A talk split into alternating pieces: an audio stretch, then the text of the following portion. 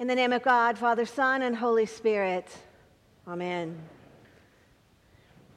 Please be seated. It's so good to be back. You all look fabulous. I'm so happy to see you. So, as some of you may know, I recently spent two weeks with about 10,000 of my closest Episcopal friends, including our own Alan Murray in Austin, Texas, at the 79th Triennial General Convention of the Episcopal Church. Alan was an alternate deputy for our diocese, so he had a legislative reason for being in Austin. I was there as a logistics volunteer, helping to keep uh, all those great crowds rushing about the whole region seeking Jesus, as they were. I was there to help them feel welcomed and oriented to the, toward their, to their tasks. Now, I was doing my own seeking, of course. I think we are all always looking for something, although I didn't know what it was at first. What I discovered at General Convention was that I wanted to touch the fringe of presiding Bishop Michael Curry's cloak. Now, you know who I'm talking about, that obscure bishop from Chicago, as the press described him, who recently preached at some wedding in England. Remember that guy? He's a hero of mine. And I did want to touch the fringe of his cloak. And I did actually touch it, albeit ultimately in the most awkward way. Although I'm sure, I think there's probably no unawkward way to touch the fringe of your hero's cloak. I hadn't intended to be so awkward. I'd already crossed paths with Bishop Curry many times in preparing for General Convention. I even sat next to him and talked with him through an entire meal. But unlike everyone else at the table, I decided not to ask him for a selfie. Give the man a break. I thought, let him eat his lunch in peace, right?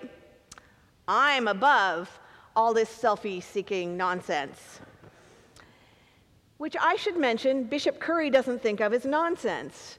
For him, it is evangelism. Every picture is one more image of the body of Christ out there on social media. But no, I wasn't going to bother the presiding bishop. How politely, episcopally reserved was I? Until. Until that night at St. David's the Episcopal Church closest to the Austin Convention Center and hence host to many of the related events, you might think of St. David's as something like the Gennesaret of Austin, Gennesaret being a town on the other side of the Sea of Galilee that attracted many looking, many who were seeking healing, even before Jesus showed up. Now, I didn't know what I was looking for but it was at St. David's where I unexpectedly ran to, into Bishop Curry in the hallway. He was leaving a speaking engagement. I was arriving late, so he was alone, but for a single member of his staff. And that's when I, unplanned, completely spontaneously, stopped him and gave him this huge bear hug. The kind that our church actually discourages among colleagues. And with tears in my eyes, I said, I'm so glad you're here with us. And then suddenly realizing the peculiarity of what I'd just said, I course corrected and said, uh, It's your convention, though, so I'm glad I get to be here with you. Awkward.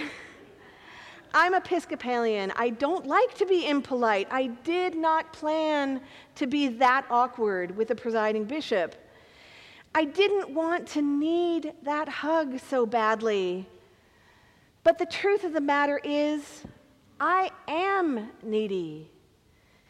I need to thank someone who allows themselves to serve as an icon of love I need to be reconciled to siblings in Christ who are brown and black. I need a hero worthy of the title. I need healing. You do too. I may not know exactly what you need to be healed of, but I do know that deep in your heart, you want to touch the fringe of the cloak of someone who shows you a better way to live in these dangerous and disturbing times. You know, a lot of people question the cost and inconvenience of the Episcopal Church's every three year General Convention.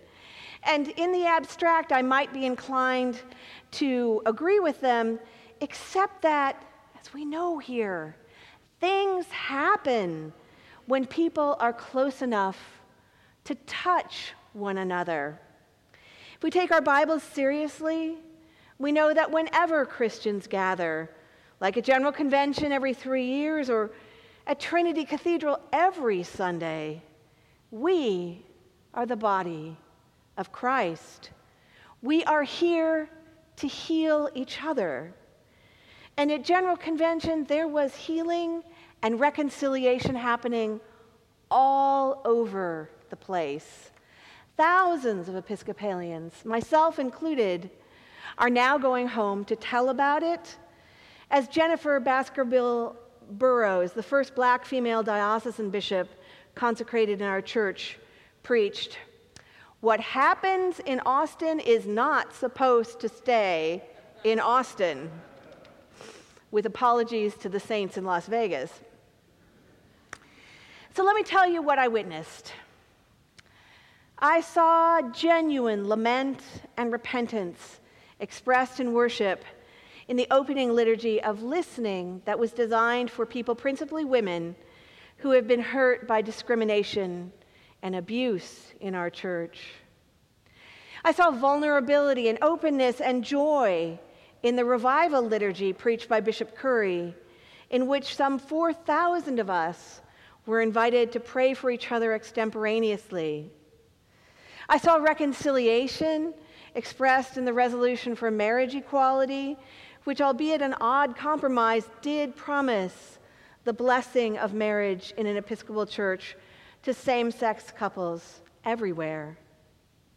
I witnessed the healing miracle of the Diocese of Cuba returning to its original home in the Episcopal Church some 50 years after being separated due to a hostile political climate. As Paul preached to the church in Ephesus, Christ is our peace. In his flesh, he has broken down the dividing wall, that is, the hostility between us. People of God, I am a witness. I saw hostility broken and people reconciled, and I'm over whatever episcopally polite reserve I ever had. It wasn't much. There's good news coming out of our church. Christ has and will yet break down the dividing walls that separate us.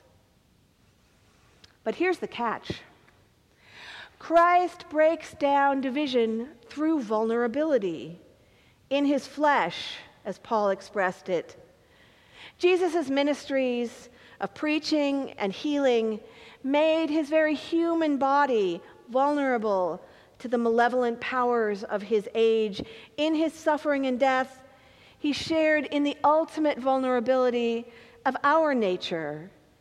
And in this is his ongoing invitation to us.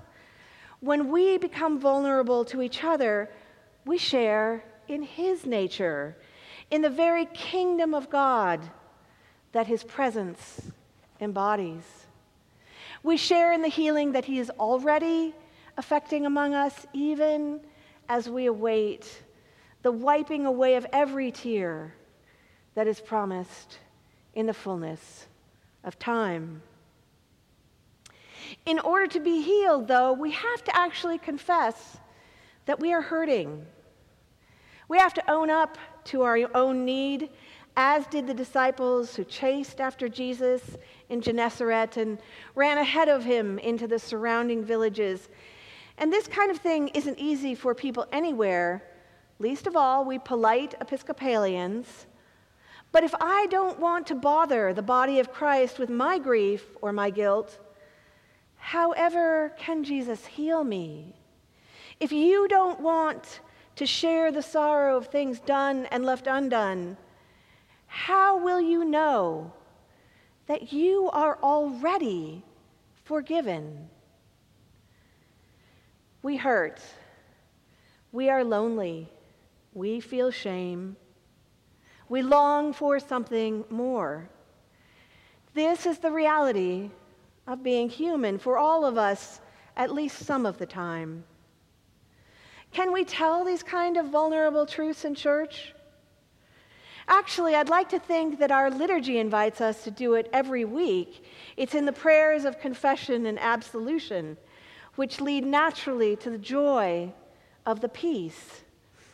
But you and I know that it's possible to say those words without actually letting them break our hearts as they are supposed to do. I've done it myself dozens of times, and in that spirit of vulnerability, I'm going to ask you to call me on it if you ever see me looking distracted during the confession. Because to do so, to be distracted during the confession, is kind of like sitting next to Bishop Curry and not asking for a selfie. God will heal our sorrow and satisfy our deepest longings as long as we ask for it. this week I've been pondering the biblical image of the shepherd who appears in various guises in our readings this morning. Remember the 23rd Psalm that we just chanted The Lord is my shepherd, I shall not be in want. That's another one of those prayers that's so well known to us that its familiarity might distract us or invite us to distraction. But don't be fooled. Not all shepherds have our best interests in mind. And in times when Jeremiah's condemnation of leaders who scatter the flock rings uncomfortably true, and when Jesus himself laments the lack of a trustworthy shepherd, it might just be time to recommit ourselves to the leadership of the one who is true. Let us listen for the voice of the Good Shepherd.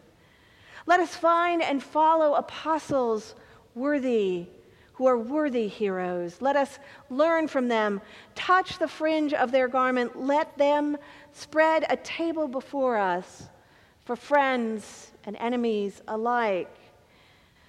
So, with apologies to the psalmist for taking great liberties with his words, let me offer this as my prayer for you. You, you who seek a sacred way, make known your wants, and your shepherd shall lead you to the place of your rest and still your troubled waters. Lift up your hearts above the dominion of death and give your fear to the love of the Holy One who is among you and with you. The table before you welcomes friend and foe alike. There will be enough and an abundance left over.